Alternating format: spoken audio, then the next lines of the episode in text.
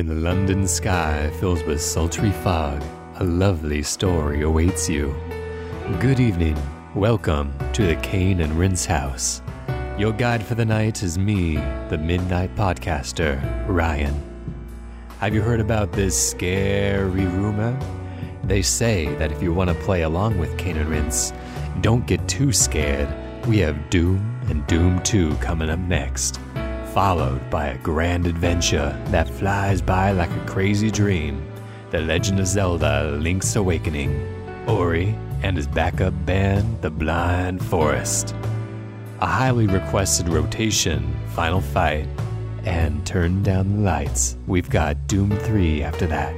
You can check out CaneandRinse.com for the full playlist as well as some scrumptious writing, sexy videos by our Darren Gargett, sorry ladies he's taken, and links to our most social of media. For all you lovers of fine jams, we have the Sound of Play podcast for your listening pleasure. And don't forget, we have a Patreon. If the mood's just right, why not throw a couple quid our way? Tonight's story is Catherine, an unconventional romantic horror. Now let's meet a man with a curse who's had a terrifying week, Joshua Garrity. Hello there. And our hero in this story, Sean O'Brien. Team Catherine with a K. Their outcomes depend on you, listeners. Sorry to keep you waiting. Raise the curtains, enjoy the show, until we meet again. Uh, this was developed by Atlus, uh, the Persona team in particular, the team that was um, behind Persona 3 and 4. It was produced by Katsura Hashino, who developed a lot of the Shin Megami Tensei games, um, particularly Persona 3 and onwards was the one he was most involved in, and had character design by Shigenori Soejima, who is best known for Persona 3 and 4 and um, the Shin Megami Tensei series as far back as 1995 and going forward into the future with the upcoming installments that are on the horizon for now. Catherine was released for the PS3 and Xbox 360 in 2011 in Japan and North America, in 2012 in Europe and Australia, and uh, never came to a PC and uh, has not gotten any kind of definitive edition treatment on the new consoles, although it's uh, I, I, believe it's available for streaming on the PS4 yeah, using so. that weird PS3 streaming service, which I, I don't know anyone who's ever used. But if uh, if you missed out on it and don't have any of the last generation consoles, and that is a way to play it potentially. Mm. Uh, let's go through our histories with the game. Josh, how'd you end up picking this one up? My history with Catherine's a little bit all over the place in that um, naturally, you know, this coming from the Persona team and specifically, you know, the guys who worked on um, Persona 3 and 4, I was really excited for it. Um, even, you know, knowing so little about it, just that first announcement trailer, I was on board right from the word go because it's the Persona team. How could how could they possibly go wrong after you know two of my favorite games of all time? Um, but the more information came out about the game, the the less interested I became. Uh, when I realized mm. that the the actual um, interaction in the game was mainly going to be a series of block puzzles, it made me very skeptical. I was worried that this wasn't going to be an experience that uh, I was going uh, going to enjoy, mm. but you know the the storytelling in those Persona games was so good that I was thinking, well, even if I don't enjoy the the you know inter- interaction side of it, maybe there's still a good tale to be had. But word of mouth was mixed when the game came out. Um, it mm-hmm. wasn't negative or you know really really positive. It was just it was really all over the place in a way um, that's rare for games. Actually, like it just it seemed like people either loved it or they hated it, and being the kind of person who usually ends up in the middle when it uh, when these discussions happen, I decided, you know what, I'm going to leave it. Um, which w- which was funny because at a certain point I was ready to pre-order it from uh, the you know and import it from the US mm-hmm. um, because it took ages to come out over here in Europe uh, as most of Atlus's stuff did. but then um, this, uh, you know, I I wanted to play it just to have it completed at some point, which is why I kind of put myself down uh, for the podcast. Just you know, just in case um, this you know this show got scheduled and and it did. And um, yeah uh, i completed it fairly recently. Um, i had played it before um, closer to closer to release when i borrowed it off of somebody but um, i gave up towards the beginning of the game uh, but I am glad I've managed to get through it for this podcast. Were you using your PS Plus version of the game to play it? Uh, yes, the the one that okay. came free with uh, yes PS Plus uh, subscription. Cool, cool. And what about you, Sean? At the time, I hadn't played any Persona games um, when Catherine came out, so I had this. Catherine just wasn't on my radar at all. Um, pretty much until I don't know when the reviews hit, but when they did, um, I think it's it's now sitting around like an 80 or 79 or something on Metacritic, and um, so that got me. It piqued my interest a little, just looking at like just brief pictures and and reading a couple reviews and um, all the talk about uh, it dealing with more mature themes than most games tend to do uh, is really what got me interested. So I told my fiance about it, and she was like real psyched about it. She was my girlfriend at the time, which will play into my experience uh, with this game as a whole. Um, uh-huh. And uh, so she was really excited to play it. So we were like, all right, whatever, we'll just go to the store. So on release day, um, we went down and, and just randomly picked one up. They only had like I think one copy at GameStop, or no, they must have at least had more than one, but there was only one left when mm. I hmm. went to pick it up. So I got lucky and uh, picked it up day one on PS3. I wonder if that was because they weren't anticipating selling many, or whether that was because they sold out so quickly. Well, uh, it mm. might be both. I mean, maybe they only ordered like you know five copies, anticipating yeah. they were only going to sell three.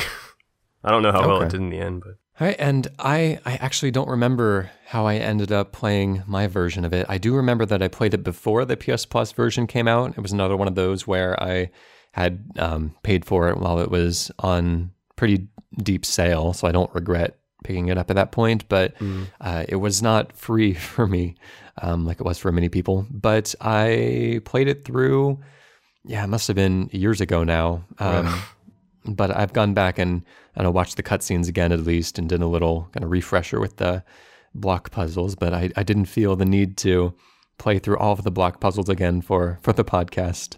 Uh, so at this point, I think it would be good to give a uh, pretty hearty spoiler warning. Um, this game is, I guess, pretty cleanly divided between being a kind of an interesting puzzle block climbing game, which, you know, um, isn't necessarily spoilable, and a story that plays out um, almost like a like a telltale type adventure mm. uh, in a way. Um, while you're not playing the block puzzles, which is very spoilable, and I think that there's some nice twists and turns throughout that. And so, if that is something that at all interests you, then please go and play the game first because we will be talking about the ins and outs of the stories and its various endings.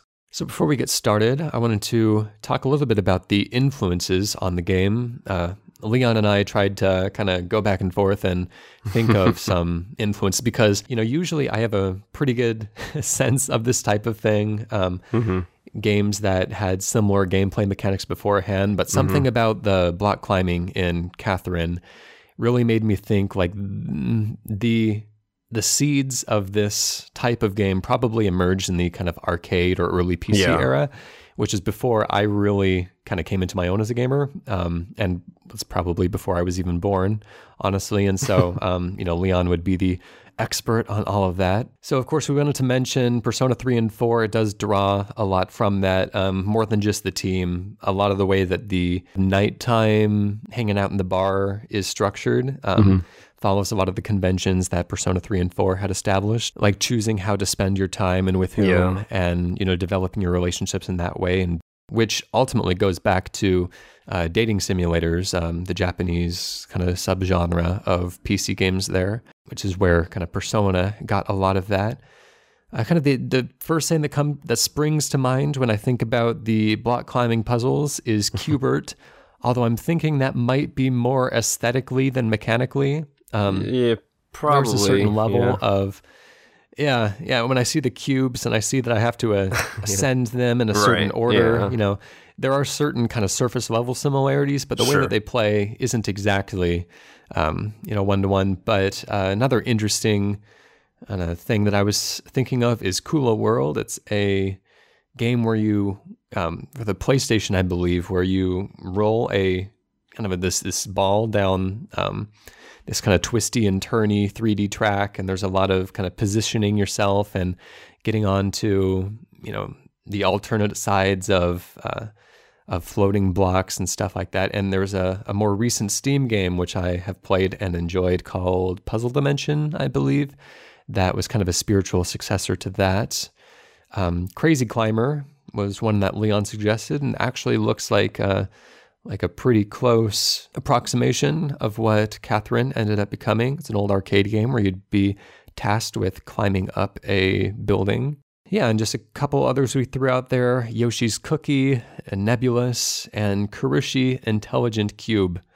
So if any of those are unfamiliar to you, they're at least worth kind of checking out on YouTube and just getting a sense of um, you know what they look like. And I, I always think it's interesting trying to trace back where a lot of these influences come from and where a lot of these Sure, yeah. ideas stem from in the first place. The characters in this game, I think, are what really grounds the whole experience. We play as Vincent Brooks, who in the English version is voiced by Troy Baker, and in the Japanese version is voiced by Koichi Yamadera. Um, that's actually the same pair of voice actors who voiced Joel in The Last of Us in the English and Japanese versions, respectively. So, kind of a little funny tie in there. Uh, Josh, how would you describe Vincent? Vincent's kind of just your average 30 something who hasn't quite decided what to do with his life yet.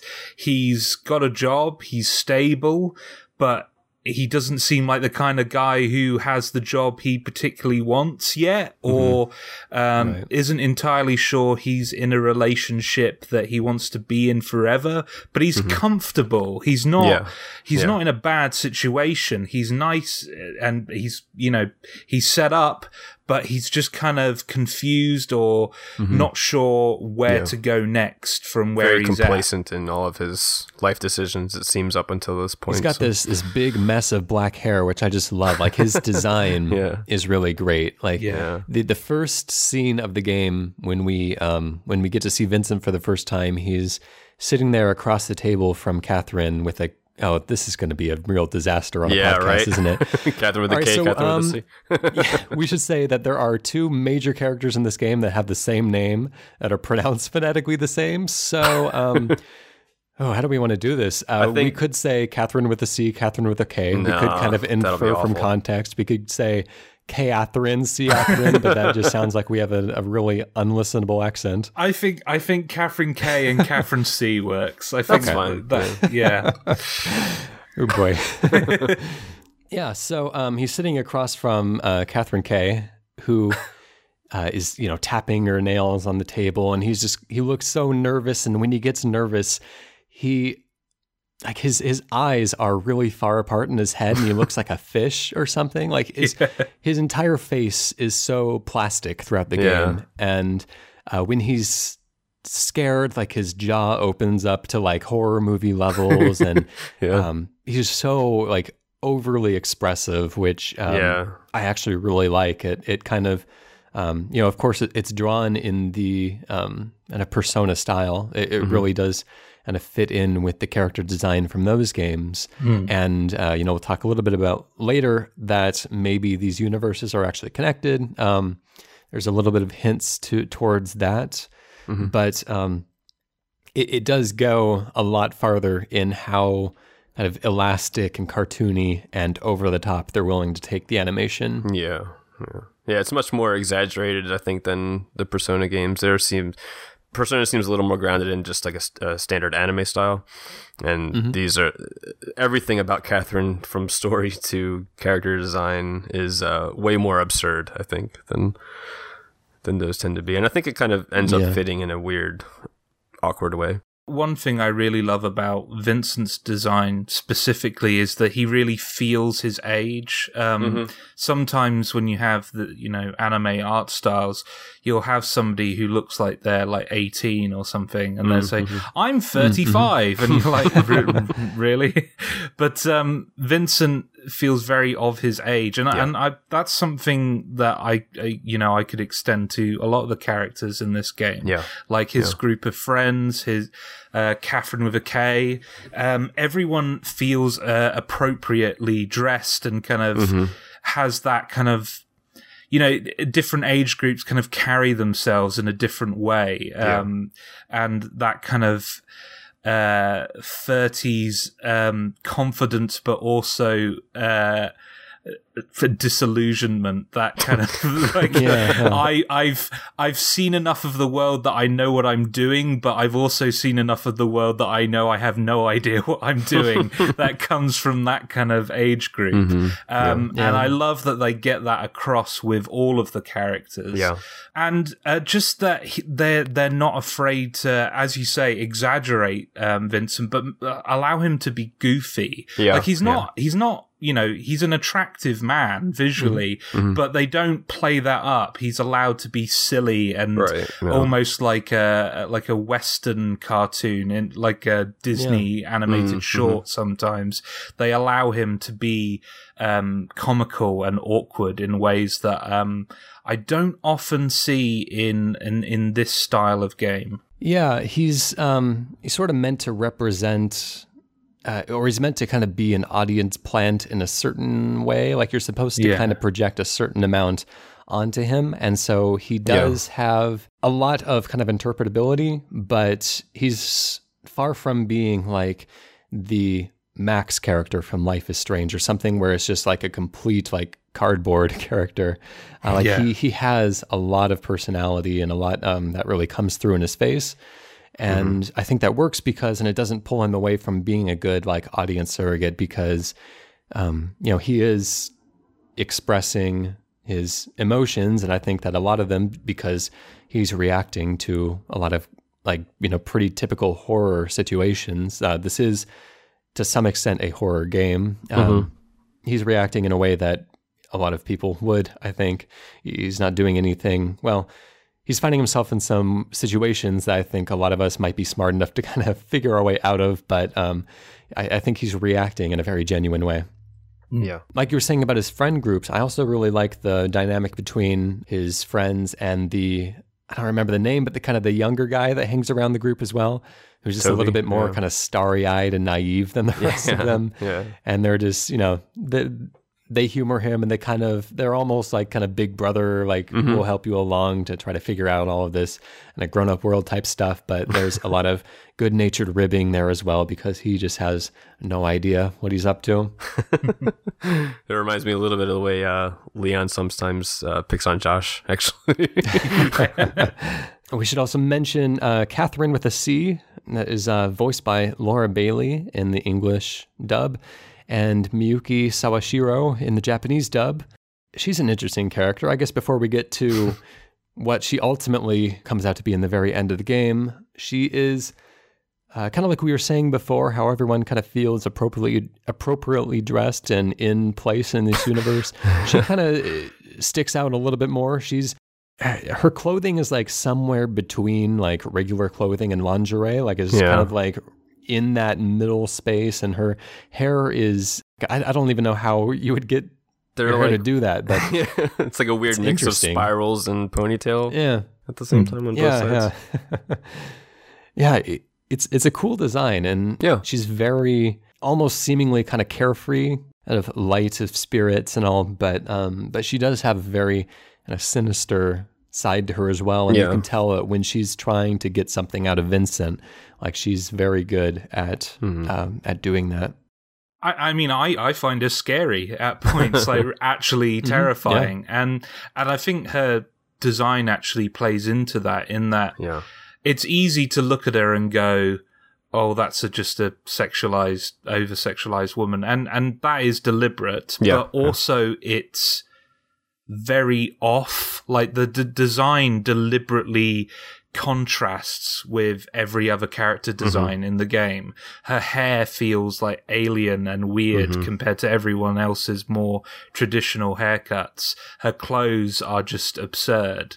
Mm-hmm. And e- everything about the way she interacts with Vincent is, is, is, you know, it's packed full of, you know, sexuality and what have mm. you, but also just kind of that, unnerving unease that like she could do anything at any moment yeah, like yeah. she could reach around her back and just stab Vincent knife, in yeah. the face um and and that kind of I, I think because of that, she ended up being like one of my favorite aspects of this game mm. because, uh, you know, one of the things I think put me off uh, with the early marketing of this game was just how sexualized this character was. Mm-hmm. And I think it's because, and, and this is a case of, you know, experiencing the art firsthand and actually understanding mm-hmm. what the art is trying to do, um, and, and mm-hmm. then forming an opinion because I think the actual end result is very effective and yeah. it does exactly what it needs to do. And I don't think it's exploitive. Um, mm-hmm. I, I'm sure there are people who disagree with me, but I think this game is actually trying to explore kind of the male the male gaze in a lot of ways, like mm, actually yeah, comment yeah. on it, not just kind of uh, use it as a form of sexual exploitation. Yeah. Um, and I think, yeah, uh, everything with this with this character is a great mix of horror and kind of that that exploration of kind of uh, the, you know the male gaze. Mm-hmm. Yeah, some of those moments that I think are the most effective are uh, like when she sends you kind of those naughty pictures of herself yeah. and you you know you get a text message so you look at your phone and he immediately closes it until he's like um, in a place by himself mm-hmm. because you know he doesn't want people looking over his shoulder or whatever and like that's uh, just like as for such a simple mechanic like that that works so well to really communicate what he's feeling and mm. um, you know just a lot of the dynamics of that situation in mm-hmm. particular and so uh, yeah there is a lot of both sexuality and sexiness in this game but again like i'd agree with josh that they kind of work towards the ultimate end of you know kind of helping put the audience in Vincent's shoes and yeah. you know kind of allowing the audience to experience some of what he's experiencing as well. It didn't feel like it was like sexiness for marketing's sake. It really felt like it was like we're just yeah. kind of this is how Catherine interacts with the world and this is how, you know, mm. this is hmm. what Vincent is going through and this is why which is such a kind of an interesting spot that I haven't seen explored in video games as well as it has been here. Catherine McBride, that is Catherine with a K, voiced by Michelle Ruff and Kotono Mitsuishi, I believe, in Japanese. Yeah, she is Vincent's fiance at this point. Uh, she's a very different design um, than Catherine with the C does. She has kind of really long silver straight hair, um, mm-hmm. long fingernails, um, mm-hmm. kind of a almost like uh, the way that like teachers or librarians are kind of coded in that type of media. Uh, she's a little bit more uptight, but not never in a way that feels like a real buzzkill. Like in the way that yeah, kind of yeah. just feels like she's really mature and grown up and actually like a really kind of admirable character. Like she does some things that are a little unbecoming later on. It doesn't feel like the game is trying to leverage either Catherine to make you like want to be with one of them more. Like right, they both yeah, are they both have their really yeah. interesting and cool characters and really like well fleshed out, kind of three dimensional. There's no good guy and bad guy in this situation. I, th- I think if I were to have one criticism of um, uh, Catherine with a K's character, and it's not really a criticism of her, it's more just the way the story's represented, is that I would have liked to have seen more of the positive uh, side of Vincent and Catherine's relationship, mm, maybe yeah. towards the beginning of their relationship, just so that the player got a mm. real sense of what Vincent was losing by mm, going sure, with yeah. uh, Catherine with a C. Um, that said, um, I, I, do agree with you, Ryan, that uh, Catherine with a K never comes across as like a bad guy or d- deliberately making decisions that are designed for the player to kind of root against her or or anything like that. I think her desires and demands are perfectly reasonable. Mm-hmm. They've been together for five years. It's not so crazy that they would get married or Right, yeah. the like. I think the fact that those two don't even live together. Maybe uh, I I say that yeah. I think that might be a cultural divide. Um, uh, you know, here in the yeah. You kind of expected to move into each other after a year or a couple of years of going out with each other. But um, they've been together for five years, and Vincent's still in his own flat. And maybe maybe that's a cultural thing, but I took it as kind of just a. Uh, example of Vincent's unwillingness to change commit. anything Yeah. about his situation. Um, and I, I think everything uh, that Catherine is asking of him and, um, and, you know, pushing him towards is perfectly reasonable. So at no point was I against her. Well, the one thing that I might have found against her was, and maybe you guys can clear this up for me. Um, but with the, regarding the whole pregnancy issue, like at, at one point she Right, yeah. tells him that she's pregnant, and um, that of course freaks him out more than anything. And uh, uh, then later on, it's it's revealed that she wasn't, and that she holds it back from him. She held she knew it earlier that she wasn't pregnant, but she held it back. Right. And I think that's maybe like the one Yeah, the one yeah. flaw It for is- her. Yeah, because I think each Yeah. character has these flaws too. It's not just her, but Yeah. I don't think she's uh, presented as an entirely um, angelic character.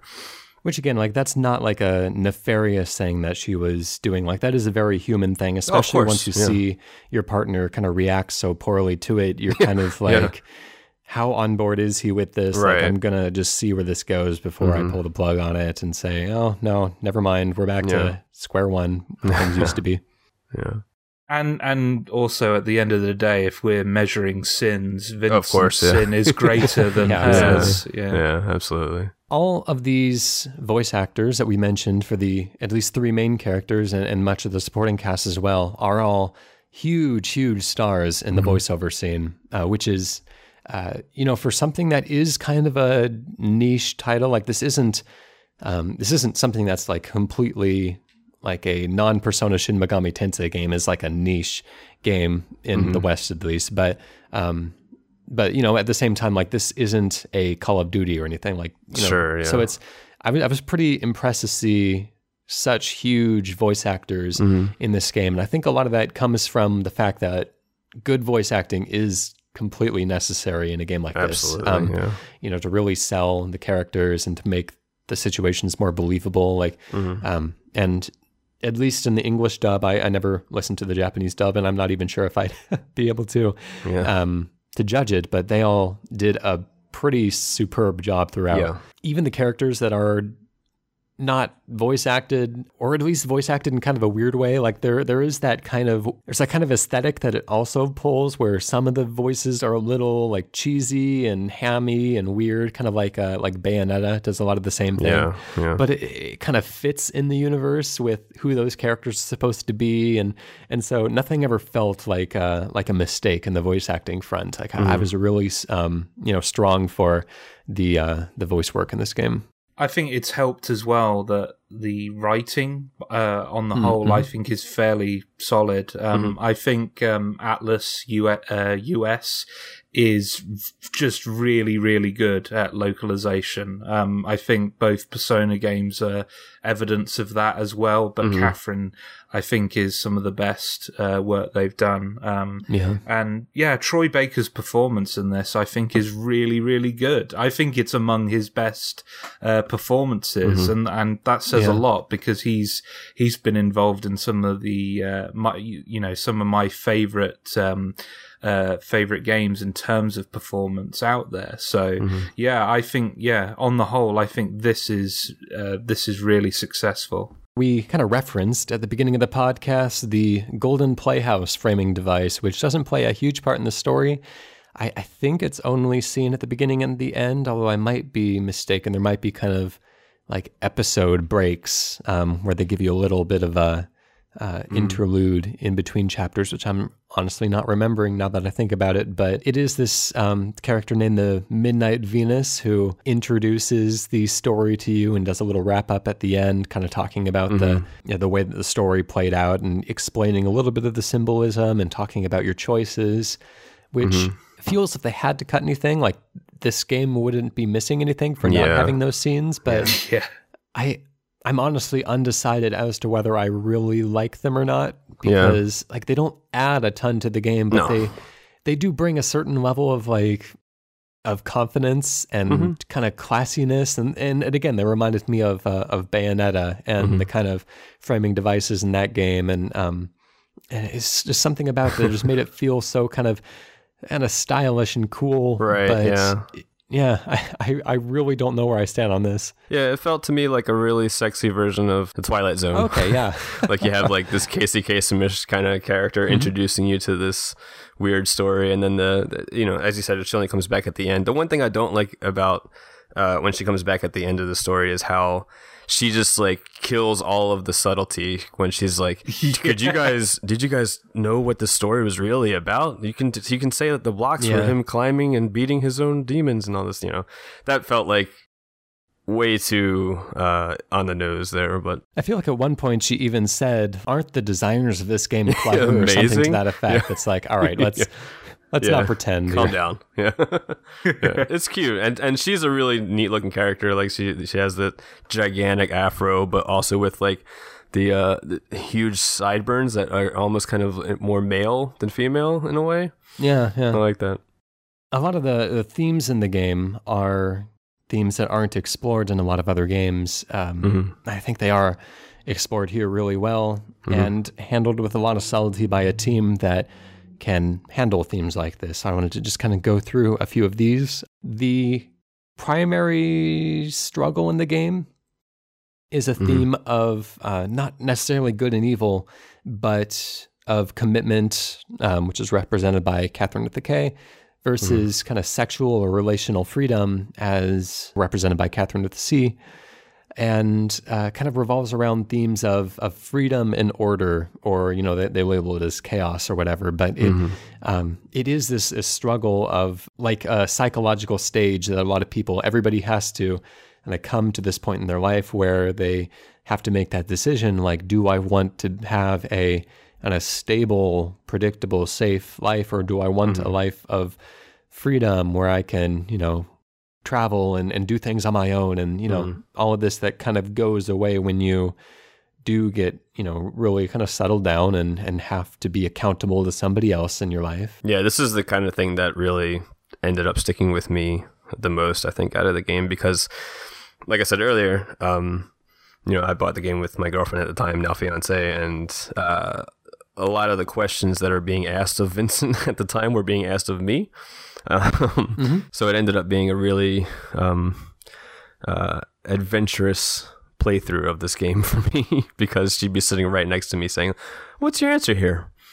Whoa, you think life begins or ends with marriage, huh? Which one? What's it going to be? And I like that uh, uh, um, it doesn't really judge either freedom or order. It's just kind of like there's no good or bad, you know. Whereas most games Right. that have these kind of like binary decisions, you know, Mass Effect, are you going to destroy the universe? Are you going to help, you know, fix it with this? Uh, but in this, it's just definitely more just like what's your personality like, not how Yeah, yeah. good or bad are you. Yeah. so how was that playing through with your girlfriend fiance at the time it was fun. It was fun. It, it, it never got like weird or or uh, or negative. I guess. Um, Okay.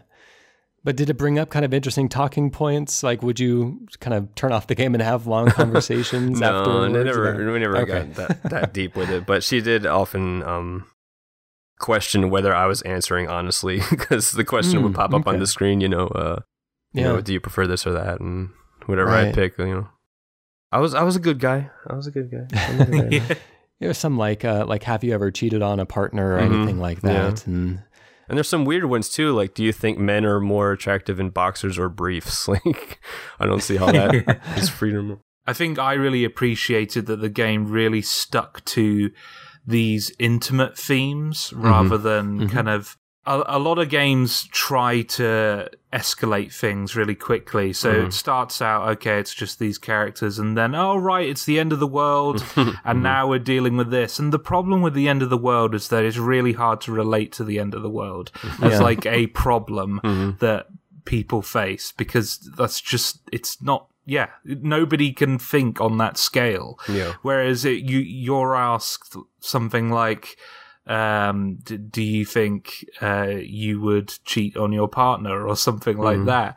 That question is so much more um, crammed, uh, full of meaning, and it says so much about you as a person. Um, you know what your answer says a lot about you, and the fact that it committed to that just Yeah. all the way through the game, just everything about it was exploring these themes and these really intimate themes that are uncomfortable to talk about. And I can only imagine some of, like some of the questions I, you know, got towards the latter half of the game. Like one of them was, do you, if, if a robot looked exactly the same as a person, um, uh, or was it like if you discovered your lover was a robot, um, would you be okay with that?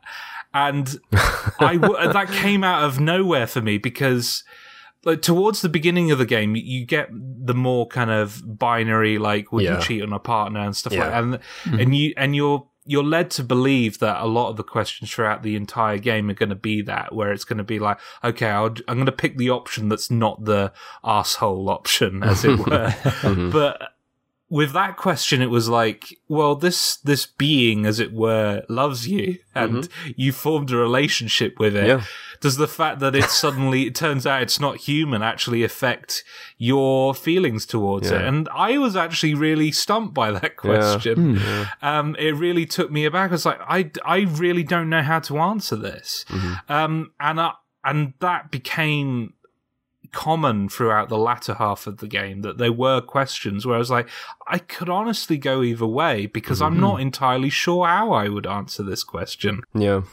Yeah, some of the one thing that's cool is that with every question, uh, if you're playing online, after you answer it, it says you know it gives you a pie chart and shows you who answered what. And I think as the game gets towards the later half, a lot more, at least my experience, a lot more of the answers were more split down the middle as it kept Yeah. going. Whereas first everybody was picking the good option, you know, there's way way more outweighing the negative one. But it was interesting to see how things uh, changed halfway down the line. I think that the only real failing of that system, and you know, I think that it, it was really interesting to see to have these questions because you know it meant that at least for those few minutes, it, it re-grounded you in your own reality. You know, Yeah, you, you yeah. had to stop viewing it as a game and had to at least to some degree and have internalized what was happening on screen as like, Mm-hmm. okay, this represents an aspect of uh, relationships, and that's relatable. It's something that I've gone through. Um, but uh, the fact that you know the same as Star Wars: Knights of the Old Republic or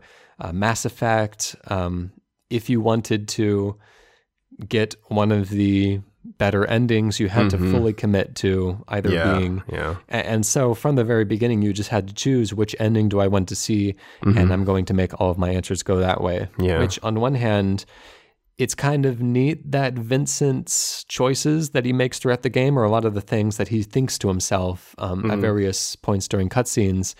Uh, do kind of reflect the attitude that you might be taking based on Yeah. how you answer these personality test questions. But um, it, it does kind of reduce the these potentially really interesting moments to min maxing for Sure, you know yeah. the desired result, which kind of takes away. Yeah. And so I would have been happy with um, you know maybe just over 50% you'll see this ending under 50% you'll see Mm, that ending mm-hmm. and you know and so really like just be loose with the numbers you don't have to fully dedicate because you know those types of like personal questions like i like to answer them how i would believe Totally. Mm-hmm. them but i just don't like to think that i'm cheating myself out of seeing a good ending How do you guys also feel about how it doesn't seem to really affect the story at all? It just affects the ending. I mean, am I right in that saying that? Does it, does it actually change any story beats or? It, to some degree, it, you can have the kind of Walking Dead argument where it's like, okay, nothing that actually happens and the story is changing, but Yeah. um, yeah, there are a few points where it does kind of check in during the cutscenes, Okay. and it says, you know, what would you do in this situation? I don't remember if that actually makes Vincent behave any differently. Okay, But yeah. we do hear kind of a different thought process go through his head as he's doing that kind of internal narration type Yeah, thing. like which zooms in on I his think- eyes and yeah, yeah, yeah. okay. It, it kind of changes our reading of the character. Okay. And so for me, and you know what I come to video games to get from it, like that's enough of a Mm-hmm. change. But I understand a lot of people can just say like they swapped out one voice clip. That's not really Right. going the extra mile. sure. Okay. Catherine with a C could be seen as kind of a manifestation of Vincent's uh, resistance to commitment. Naturally, it there are hints from the beginning that she's there's something kind of off about her, like there's something that's kind of otherworldly almost. Um, you know, she'll wake up in bed with him um, in the morning, and he will have no memory of anything that happened the previous night after they left the bar. Um, you know, it's kind of hand wave that maybe he was, uh, you know, hungover or maybe he was drinking too much and kind of blacked Right, out that evening. But uh, it, it does start to get a little suspicious that, you know, why wouldn't he remember things going on?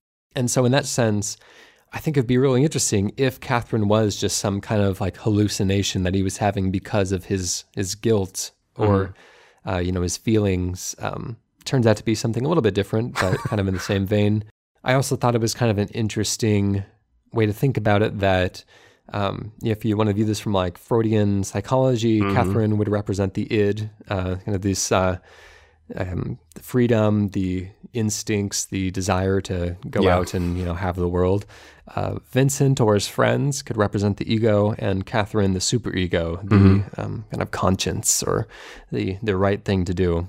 There are, of course, uh, supernatural elements throughout the story, which, yeah, again, kind of play an interesting part. We're introduced pretty early on to the fact that young men, uh, young single men in particular, are, are dying throughout the city mysteriously in their sleep, and they don't seem to be unhealthy beforehand, but they are kind of complaining of nightmares before they die. You know, without kind of going into all of the depths of how this ends up playing out, we find out that that these men are being pulled into this kind of nightmare realm by Catherine, who turns out to be kind of a supernatural succubus working for not necessarily the devil, but kind of a, a stand in, so to speak. Mm-hmm.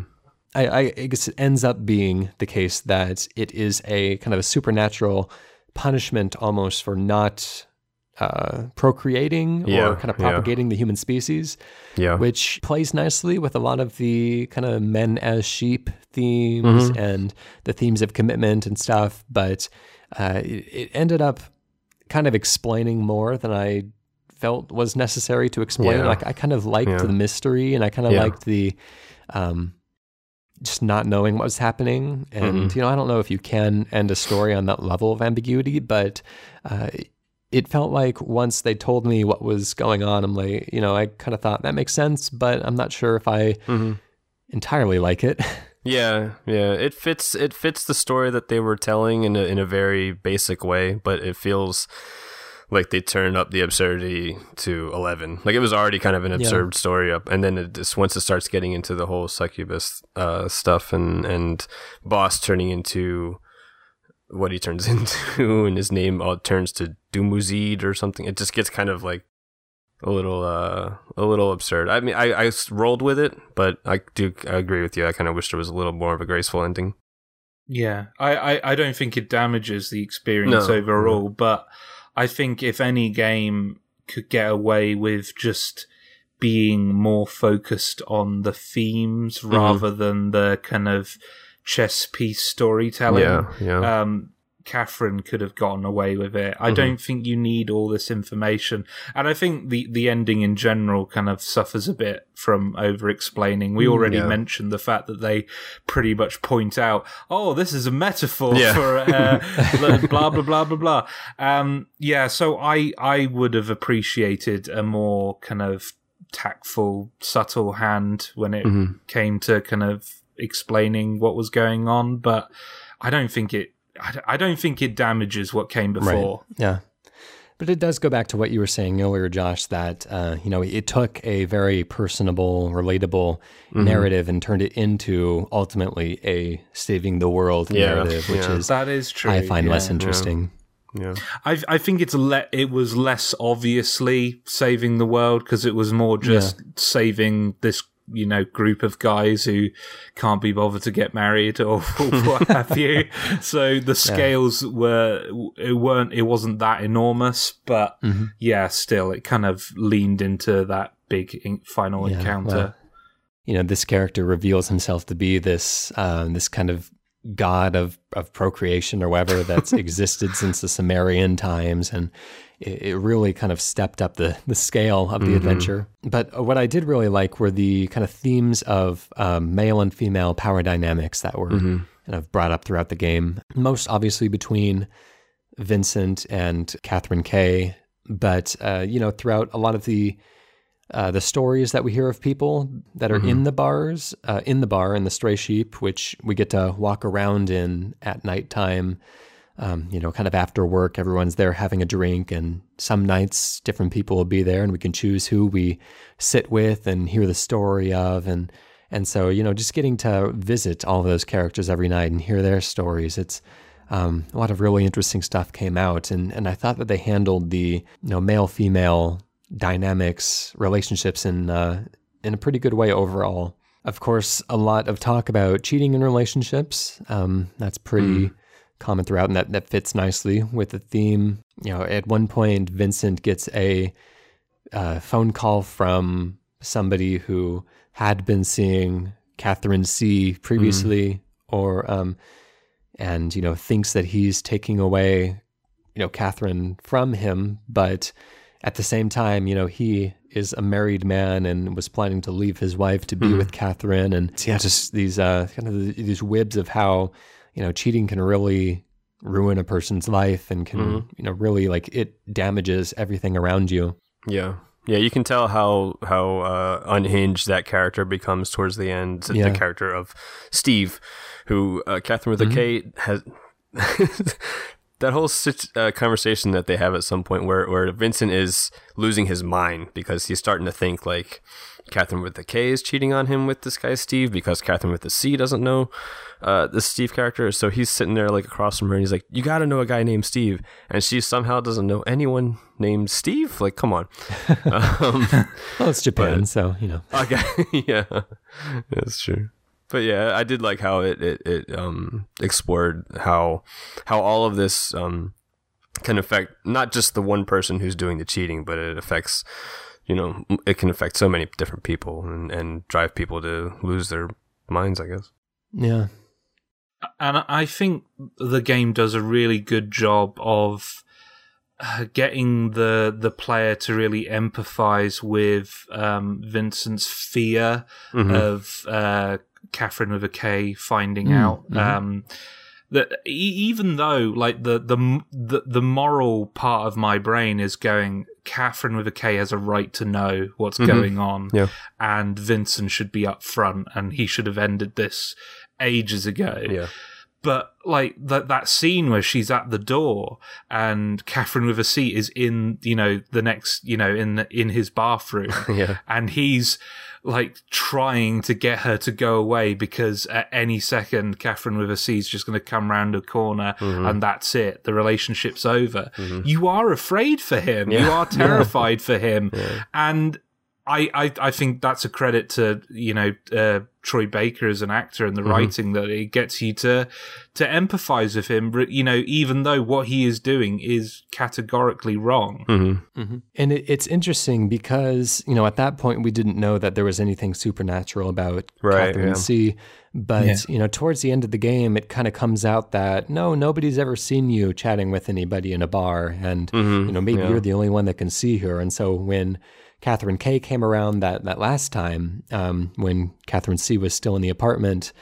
I thought like, okay, well, nothing's gonna happen. Just you know, kind of keep your cool, and this will all blow over. um, and no, she says like, oh, who's that? And she can see Catherine C now.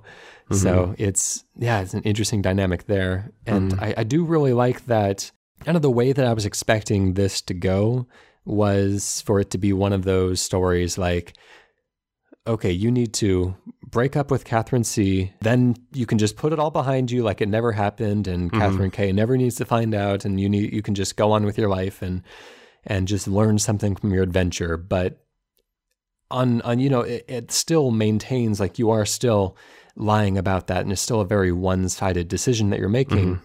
And yeah. I do like that they didn't just leave it there, that he does end up having a conversation with Catherine and um, that, you know, he does bring her into it. And mm-hmm. it the game wasn't satisfied with just leaving it at you learned your lesson, you won't do right. it again. Yeah. Like this yeah. was a relational problem and the solution was relational as well. Mm-hmm.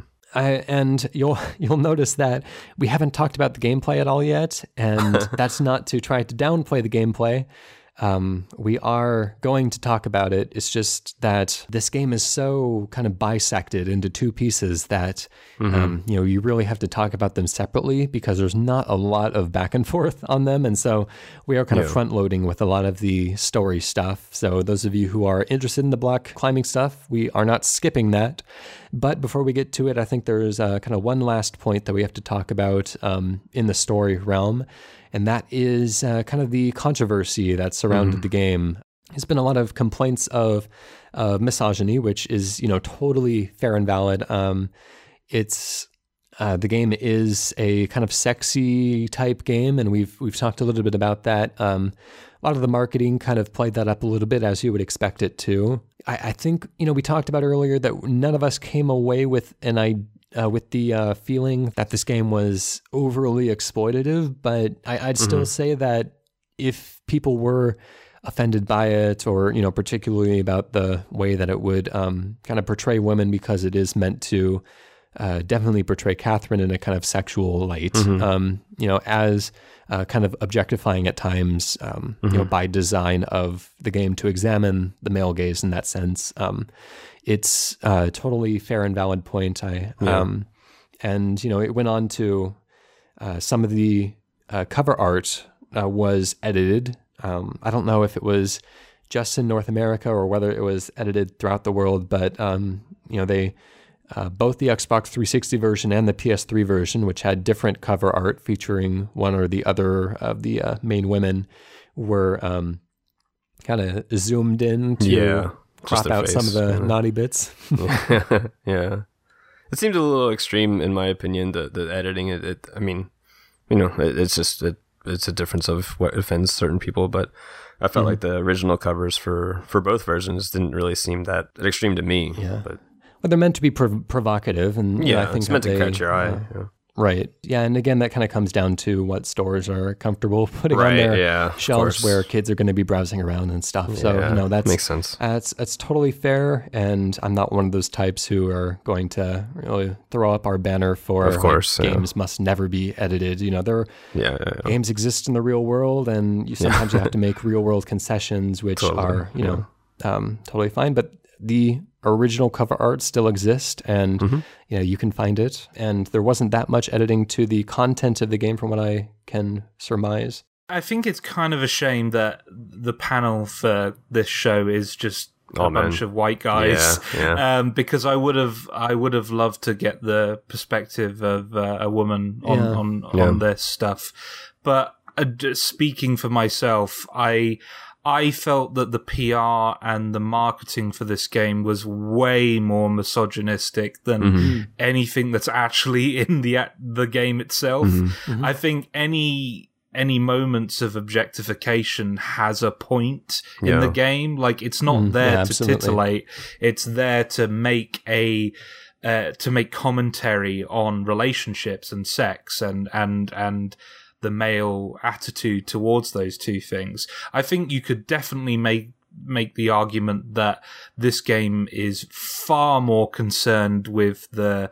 male perspective yeah. on relationships and, and, and sex than than it is on the uh, female perspective on sex and relationships. Mm-hmm. And I think that's totally fair and valid. Mm-hmm. But like, if if you're going, I I think the worst examples of kind of outright sexual objectification are outside of the the game. Yeah. Um, I talked about this on social media a little bit, but there was quite a controversial PR event where um, the launch event for uh, Catherine in in Britain was held at a London strip club, Mm, which just to me feels like a massive Yeah. uh, misunderstanding of what that game is all about.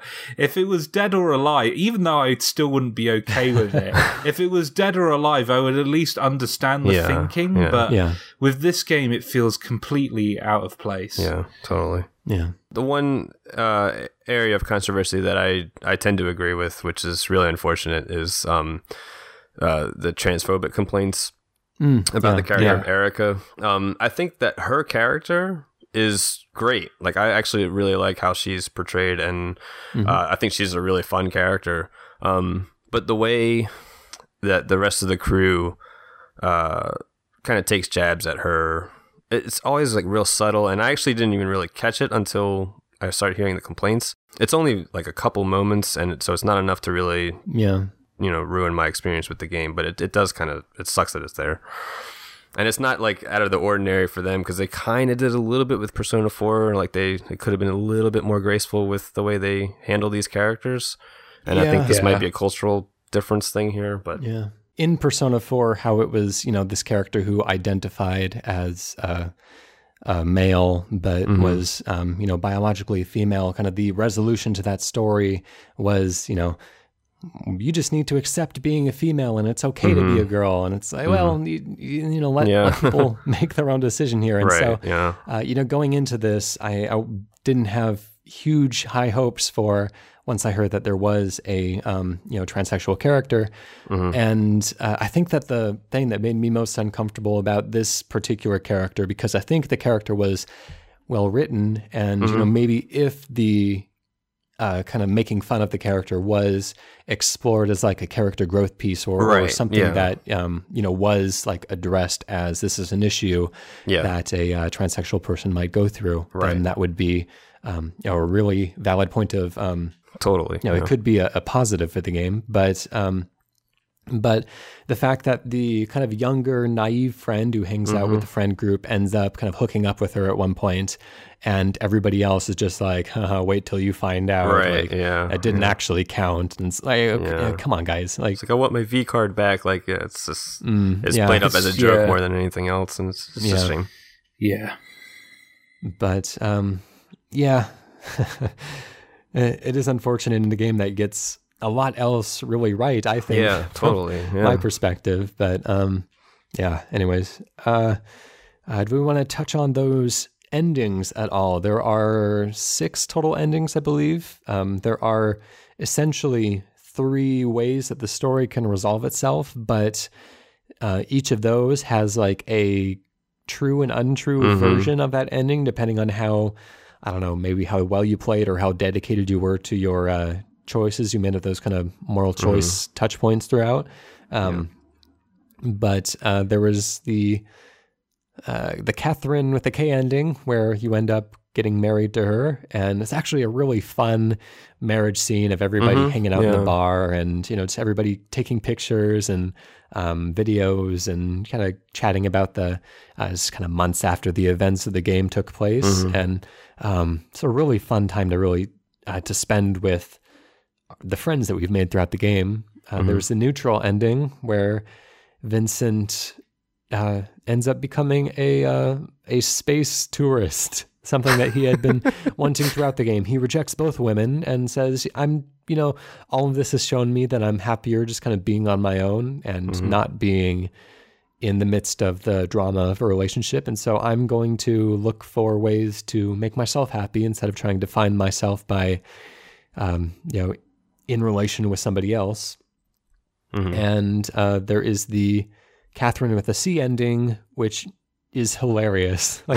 Like uh, when her when her father, like this this demon owl type creature, um, bursts up from hell, and uh, you know once once he sees that you know Catherine is being kind of propositioned by uh, by Vincent. He says, "I will not stand for this." And, um, quite an amusing scene. Uh, definitely worth checking out if you haven't seen that in your own playthrough. Mm-hmm. And uh, Vincent gets to be a Lord of Hell, where he and Catherine just rule the land of uh, of hell, pretty much. Very silly stuff. Uh, uh, did any of us not get just the regular, normal love ending in the first playthrough. Like that's that seems to be usually what most people get. I'm not remembering which ending I got actually. I I just got the ending where um, Catherine with a K and Vincent are in bed together, yeah, clearly mm-hmm. planning a wedding. Right. Yeah. Um, I didn't get the uh, proper full, the true you know, wedding mm-hmm. ending. All right, let's uh, let's finally get to the gameplay mechanics. All right, we're about an, an hour in. we're just now talking about gameplay. Yeah. Um, but we will we will give us a thorough cane and rinsing. Sure. Um, worry you not. Uh, of course, as we talked about in the daytime, I guess that would be more of the kind of evening after work. Um, we spend time in the stray sheep bar, where we can talk about uh, talk to the individual characters and talk about uh, learn some of their stories, and and we find out that those characters end up coming back within the uh, nightmare puzzle sequences. Um, and we also have access to a an arcade game that is kind of uh, uh kind of similar to the block climbing puzzles. It, it mm. um, it's themed off of like a Rapunzel type of theme, um, like a fairy tale aesthetic. And you know, I, I could say that when I was playing the game, the last thing that I wanted were more block climbing puzzles, and these ended up getting pretty tricky. Uh, they kind of had yeah. a few different mechanics, uh, so they kind of mixed it up a little bit in that way. But um, I wasn't hugely keen on playing this, although I think I think you got something if you beat all of them in the allotted time period. But I, I don't think I ever ended up achieving that. Yeah, I, I never I never really went back to it more than I think like five to ten levels. I think is about as far as I can yeah. go because I, I'd rather spend the time in the bar talking to the other patrons in there because yeah, yeah. Depending on what you do, as time passes, people come in and they go, and that will uh, eventually play into whether they survive through the night or not. And so, yeah, I, I, I dabbled with it a little bit, but Mm-hmm. It was a cute little idea. But I just I'd rather spend time doing other stuff, especially talking to other people and drinking at the same time too, and learning all the new right. neat little factoids about uh, whiskey and sake. Yeah, yeah. And then uh, nighttime, we have the puzzle sequences. This game is, um, as we said before, very kind of black and white. Like these two sequences exist side by side and mm-hmm. don't really interact a lot. You know, you could um, make the argument that the nightmare sequences are kind of representative of the struggle that Vincent is going through, but yeah.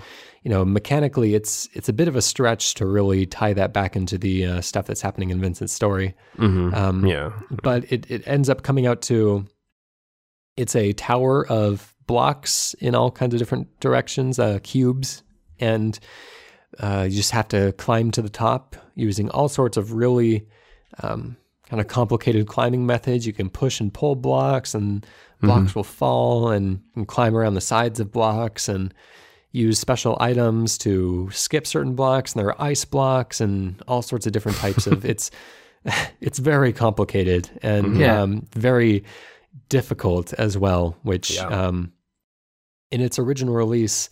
Many uh, Japanese gamers said that the game was impossible even on its easiest setting. Uh, yeah. So a super easy mode was patched in, and the English version shipped with the setting in place. I believe called the easy mode.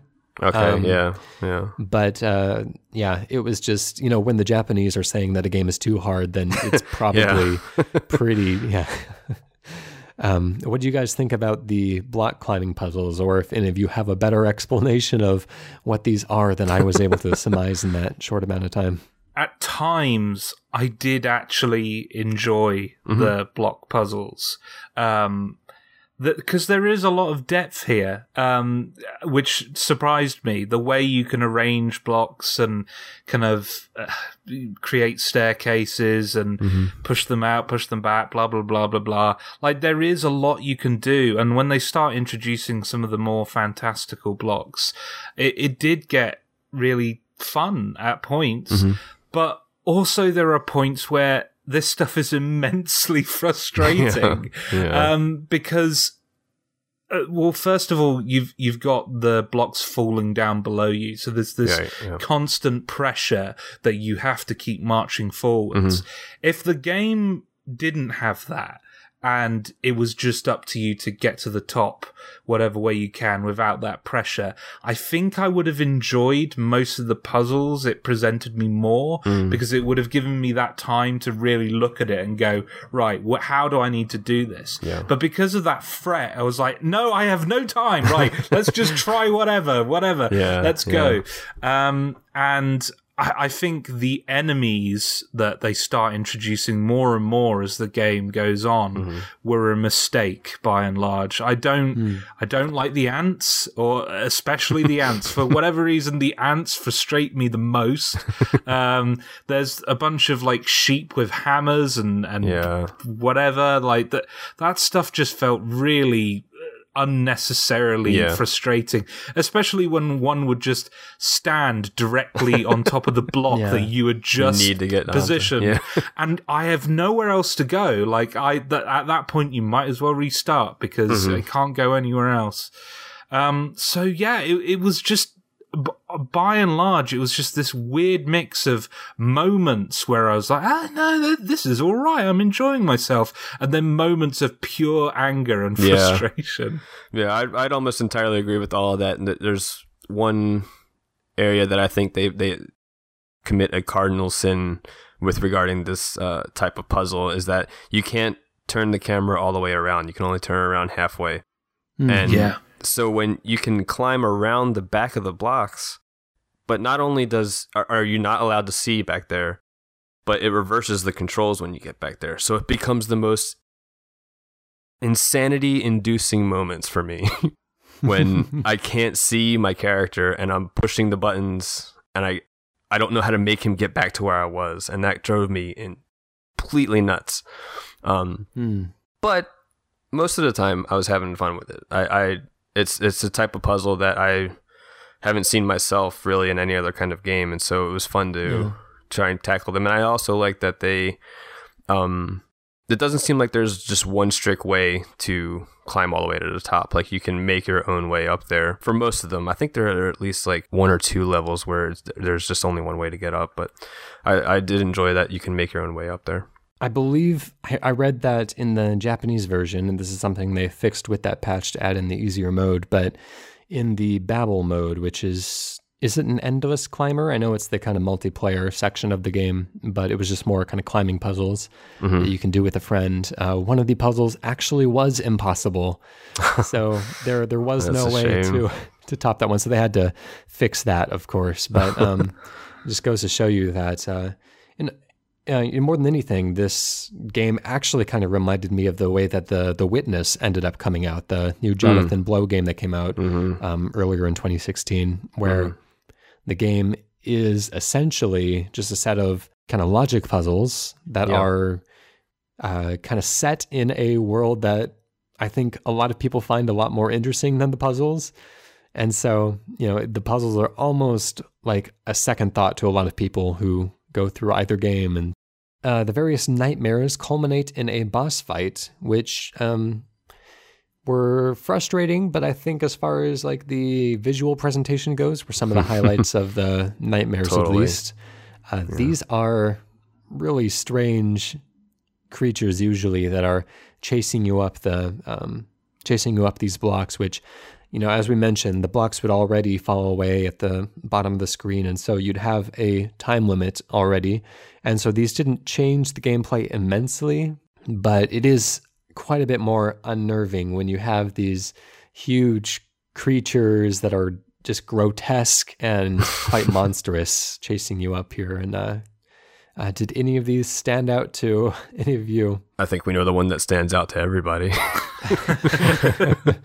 yeah, the immoral beast, uh, the ass monster, is um, it's the one that like immediately sticks out in my mind when I think about the the bosses in Catherine. But I actually like Child with a Chainsaw the most. I think that one's like the silliest, and and it actually made me laugh the way he just as it climbs up underneath you and it's like you know trying to attack you and just daddy. That whole just And Ends that's up being interesting really, because uh, we got a uh, we got a little well, not a little we got a giant evil baby chasing us earlier the night after uh, Catherine K said that she might be pregnant and that was his fear of you know being a father and he's not ready for this but um, we got this child with a chainsaw it's kind of a mechanized version of this baby with like a mini gun for an eye and you know metal plates Yeah. all over its body and stuff that um, you know represented that maybe this baby isn't actually his. This was the night Right, yeah. after he thought that she might be cheating on him. Right. Mhm. And Yeah. he thought, you know, maybe this child is only, you know, it's half her and half who knows. Mm-hmm. Um, who knows who? And so it kind of represented a real and a danger to that relationship. Mm-hmm.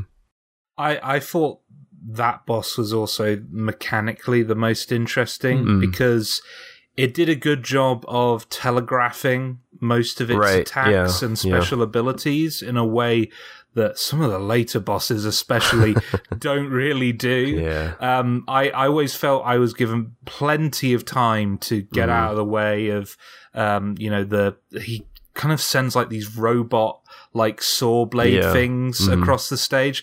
Like I did, I didn't really have too much trouble with them. Mhm. I mean, I got killed by them a couple of Sure, times, but it always felt like my fault Mhm. rather than the game just poorly um, telegraphing Yeah. things. But the boss that frustrated me the most was. Uh, the the the the very last boss, um, Mm-hmm. Thomas uh, Thomas Mutant. Um, am I pronouncing that right? I believe, I Uh, believe it'd be like mutton, like mutton chops. oh, um, of kind of course ties it- into the sheep.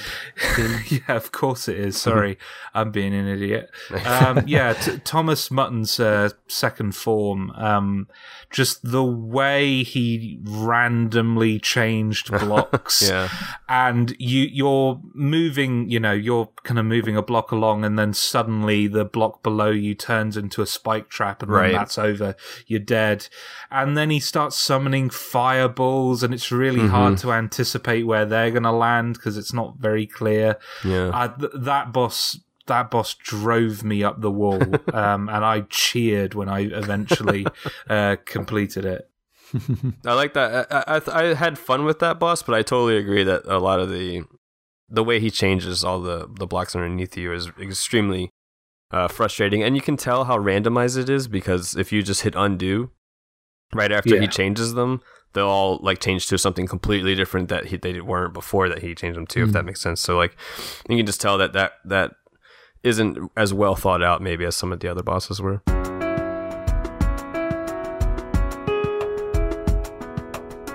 Uh, so the music that plays throughout the game is composed by Shoji Meguro, who is a composer in the Persona series. So a lot of the um, kind of style of music is going to be pretty familiar, although I thought it was a little bit more uh, kind of sedate and maybe a little bit darker in this game. Yeah, Um, but I would just a agree. really wonderful, especially the piano stuff is Mm-hmm. um, you know, quite interesting. It actually reminds me a lot of the music that would play in the Velvet Rooms in the Yeah. Persona 3 and 4 games. And um, yeah, but just some really great, really haunting stuff in this game. Mhm. I, I do like the soundtrack. Yeah, I love, love the soundtrack. A lot of it um, sounds like kind of the stuff you'd hear in a jazz bar, but like a more like a Yeah. maybe like a jazz bar for younger people, I guess, if that makes any sense. Like, um, Yeah. it's just like yeah, it's really just sexy and cool music, and then contrast that with the uh, really over the top orchestral uh, songs that play during the uh, puzzle sequences, which are still fun too. But I, I definitely much more prefer the Stray Yeah. sheep kind of stuff. And many of those songs are based on kind of classical music. Right. Yeah. hmm Now the uh, game has an interesting legacy. Uh, as we mentioned earlier, it was had pretty mixed reviews when it first came out, but it was uh, very highly regarded in retrospect. And I wonder if that was because people don't remember playing it as much as they remember the experience of mm-hmm. Catherine. Mm-hmm. Um, but it made many best of the generation lists, and I think mm-hmm. you know, all complaints aside, like it was a memorable experience and it was something that really stood out as being truly unique in the last generation. Uh, Vincent has a cameo in Persona 3 Portable as Man Drinking Alone, in which he complains of nightmares and a mysterious woman who has thrown his life for a loop. so, um, yeah, for any of you who are playing along with Cane and Rinse, we have the Persona 3 show com- coming up in a few months. And so if you are playing the PSP version, which you can also play on the Vita, then uh, look out for Vincent. He is in there. how, how, what's the um, time difference? Do, do either of you know like when did Persona 3 Portable come out as compared to like this came out in 2011? Catherine did. So do either mm-hmm. of you know when uh, P3P released? I'm just curious how long they've been sitting on this character for. Came out in 2009 in Japan. Okay. So um, I it was definitely before Catherine, I think. Yeah, yeah, but definitely during yeah, its development. Cool. So it does kind of link the Persona and the Catherine universes in a way. Uh, a lot of similar themes, like the things that happen in this game, even the supernatural stuff, definitely could exist in the Persona universe. Like it all kind of mm-hmm. works together, and it has a very similar feel to it. Um, you know, these supernatural entities that visit people in their sleep, and yeah, it, it plays nicely.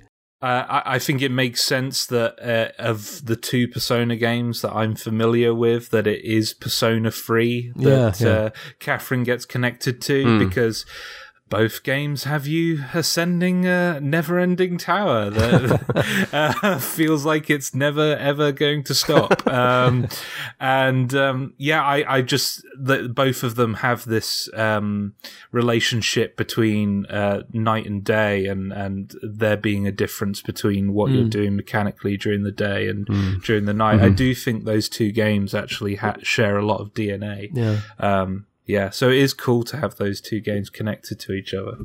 Uh, in in one of the new trailers for Persona Five, there's a character that looks something somewhat like Vincent. Um, I remember seeing people talking about that, but I wonder if there'll be hmm. any kind of tie-in. That'd be interesting. Yeah, it'd be kind of cool. I was really hoping that somebody from the Catherine cast would have made it into the uh, Persona 4 Arena Ultimax that they put out afterwards mm. because you know I, I just I want to see these two universes come together and I want to see these uh, the characters from this game come back because I think that there is some great designs and a lot of potential. Mm-hmm. They're going to take this further. Oh, that that reminds me. Uh, uh, in the Stray Sheep on the on the actual bar in front of Boss, there's a little uh, teddy figure from Persona Four. I don't know if of you oh. caught that. yeah, he's like right at the very end of the bar. That's fun. It's cute. Mm-hmm. Uh, there is a Steam game that I believe is still in early access, or maybe it's just not out yet, but it's called Almightree, The Last Dreamer. That is like Almighty, but with mm. the word tree, like the plant, swapped in at the end there. Um, and so if you like that kind of block climbing puzzle, then check that one out because it exists. All right, let's go over to our community where we can hear from uh, what some of our lovely community members have posted about Catherine at CaneandRinse.com slash forum. Or you can always email in to podcast at CaneandRinse.com if you have something to say about an upcoming game. All right, uh, Gallo Pinto says, Catherine is my least favorite video game of all time. I'm not trying to be hyperbolic, but while there are some games that I don't like, Catherine is the only game in my video gaming life that I've actively hated. I played it for the first time last year and I was actually really excited to play it. I read the reviews at launch about its fascinating, mature take on a subject matter rarely discussed in games. I played Persona 4 Golden, and it ended up being my favorite game of the last 15 years. When I found out that Catherine was made by the same team, I decided I had to play the game and what a disappointment it ended up being. The game is extremely difficult, but I didn't find its type of difficulty fun or rewarding in any way. The puzzles themselves aren't that hard, but you are put in an extremely strict time limit where you'll fall to your death if you don't immediately figure out which blocks to push. While I thought the idea of bosses in a puzzle game was cool, and their designs were pretty interesting and twisted, actually playing them was horrendously frustrating. You could be solving the puzzle and quickly and efficiently, and then bam, you're cut in half by a chainsaw wielding baby, sent back to repeat the last three stages and question why you are playing this game. I think that whether or not the story connects with you is a very subjective thing, and I know a lot of people have had a very powerful response to Vincent's predicament. I don't get that at all, though. I thought Vincent was obnoxious, weak, and childish. I had trouble feeling invested in his story, knowing that having one conversation with either girl could solve his problems. I tried to get Vincent to stop seeing Catherine with a C. including sending her messages telling her to stop texting me, and then in the next cutscene it would feature them both flirting. The only thing the choice system added to the story was dissonance. The endings of the game heavily incentivize you to fully commit to either a full chaos or full order playthrough, because that's how you get the true endings but it's when you fully commit that the story makes the least sense. When you're committing to one true ending or the other, you spend the whole game being nice to one girl and mean to the other, but th- then the cutscenes all show Vincent being conflicted and unable to decide, which just made me stop caring about the story. I did think that the soundtrack was pretty good. The alcohol trivia was funny, and I overall enjoyed the scenes in the Stray Sheep bar. But hearing the game over theme followed by Vincent yelling, Catherine! Has been seared into my brain as the most unpleasant memory in my gaming life. I'd recommend a hard pass on this one. Todinho says, It immediately caught my interest. It was such a weird concept being done by a AAA game that I just had to check it out. Cemented by the fact that I had just played Persona 3 and this was made by the same team. I remember booting up the game and being greeted by a pink background with a sheep falling to his death, revealing a pillar where the main character Vincent was tied up, screaming, Catherine! At that moment, I knew that I had made the right decision in buying the game. One thing that took me by surprise was realizing that it was mostly a puzzle game about climbing blocks. This could have been a deal breaker if I didn't like them, but for me, the puzzles are one of the main reasons I love the game. At first, the levels were really intimidating, but the game does a good job teaching the player all the techniques required to climb efficiently. The addition of the undo buttons and checkpoints help the player start thinking with blocks so they can overcome the levels. And while Catherine is a challenging game throughout, by the end I felt like a block climbing master despite almost never getting a gold rank. Another aspect that made these levels really enjoyable was how exciting and tense they were. Puzzle games tend to be slow, methodical affairs, but not Catherine. Here you're always racing against the clock, trying to come up with solutions quickly before, before falling to your death. Lastly, these levels have a brilliant touch in adding the scoring system similar to character action games. The game constantly gives you positive feedback, so you want to keep a climbing streak going and get a high score at the end. This doesn't just make the levels more replayable, but it also makes watching someone do a perfect run really interesting in the same way that watching somebody in Bayonetta get a perfect platinum in a really hard fight. While I was expecting to like Catherine, I didn't know just how much I would actually enjoy it. This was a game that put a smile on my face from start to finish. It's an excellent post by Todinho. I, I did actually kind of forget about that title screen with the, the pink background and the uh, Vincent on the pillar, but that is a, a striking opening image and, and a really great upfront introduction to how stylish the game would become. Thanks for pointing that out, Todinho. Toki says, this was a most curious game, mainly for its weird and risque storytelling, seemingly one of those idiosyncratic Japanese stories, but I'm guessing it was quite a heavily tailored for a Western audience, relative to the hundreds of games that don't make it over to our shores. It's an okay, relatively entertaining 3D puzzler that for some reason reminds me of Kula World on the PlayStation 1 but I think it's difficult to argue that its strong appeal comes from the gameplay rather than the interactive cafe sections, character development, moral dilemmas, and mid level sheepish banter. If cinema gets to celebrate the cerebrally weird and wonderful films almost as a subgenre, think David Lynch and Cronenberg, then why can't games? I would recommend Catherine to anyone who wanted something challenging, unsettling, and quite set apart from other games. Alex79UK. I played Catherine a few years back when it was free on PlayStation Plus. I certainly enjoyed the time I spent with it. The actual gameplay itself was a lot of fun. At first. Although, I, it did get to the point where it started to wear a bit thin, and I had to knock the difficulty down to easy.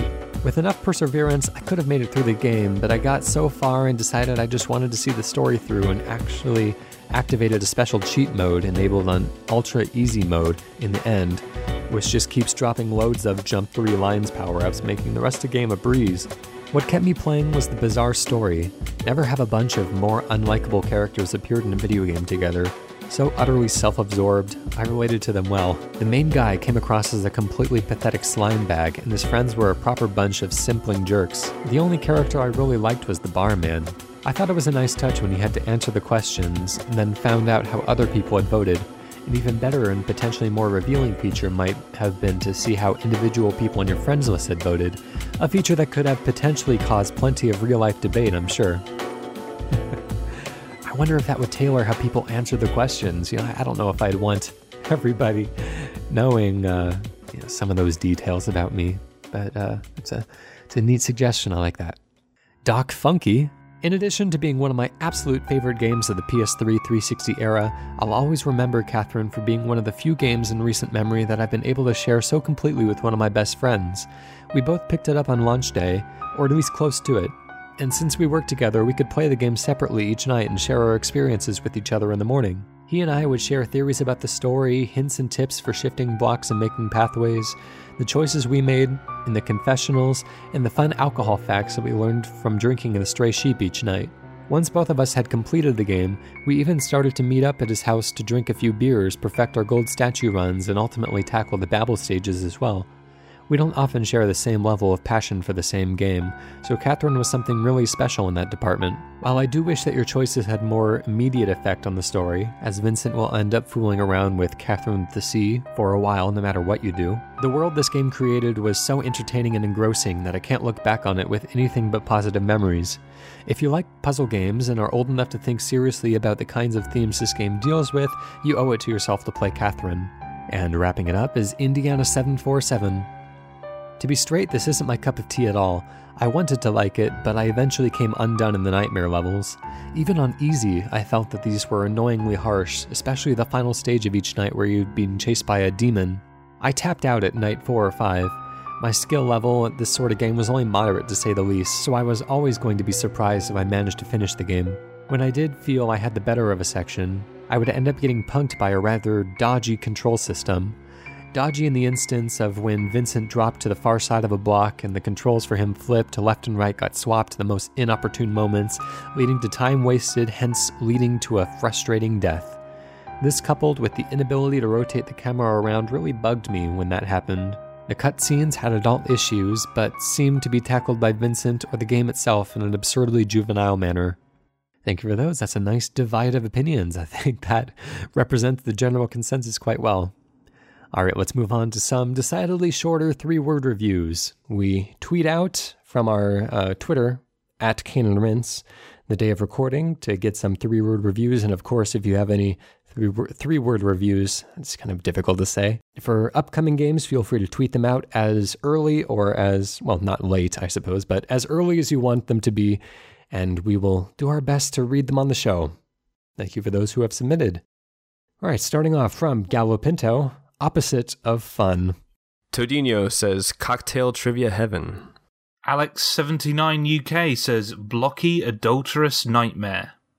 Doc Funky, sheep juice factory. Global Mega Dude says funny dark bunkers. Morbid Beard says quirky yet polarizing. Jesse Fuchs, wake up, sheeple. Tom Hewlett from Silent Hill series says secretly mature themes. Ideology Light says insurmountable block puzzles. Big Man Finelli, PlayStation personality test. and Kazimad says arse tongue monster. Of course. ah, all right. Well, I guess all that's left at this point is just to give our summaries of the game and whether or not we'd recommend people climb the tower for themselves. Uh, I, I guess to say first off, I um, I mean, as we've said multiple times throughout, this is a game that is very strictly bisected into two pieces the story and the gameplay. And, um, you know, like I said on the uh, Brutal Legend show back many, many issues ago, that that was a game that I felt very strongly divided about. That I, I loved a lot of the things that it was doing, and just really didn't connect with a lot of the other things. And I kind of have a lot of the same feelings about Catherine. Um, I think the things it does well, it does better than I've ever seen them done in the game before. And a lot of the things that, well, the block climbing puzzles I didn't enjoy. And um, it, it kind of makes me want a sequel to this game to be more like a Telltale adventure game where I can just play through the story and, you know, not really play from, uh, play through puzzle elements I felt kind of detracted from the experience overall. And it would kind of keep me from recommending it to gamers who aren't really just, you know, top notch puzzle solvers because it is ultimately like a pretty substantial showstopper if you're not able to mm-hmm. surpass some of those climbing challenges. And there are easier difficulty modes to uh, kind of mitigate that, but um, you know, even on the easiest difficulty mode, it's not a cakewalk. Um, so you know, whether it's worth it is really up to you, the individual. Um, I think that I I think that I gained a lot from having played this game, and it's one that has consistently stuck with me, and I'm glad that it's a part of my kind of gaming lexicon. But um, ultimately, there is a pretty substantial gatekeeper on this one, and you you may or may not end up uh, getting as far and seeing as much of the story as you would like. So, you know, take with caution. What about you, Sean? Uh, feel like in a similar boat to you. I, I, it's really hard to just put out like a blanket recommendation for Catherine because um, there's so much about it, its gameplay that will turn off. I think a fair amount of uh, players out there.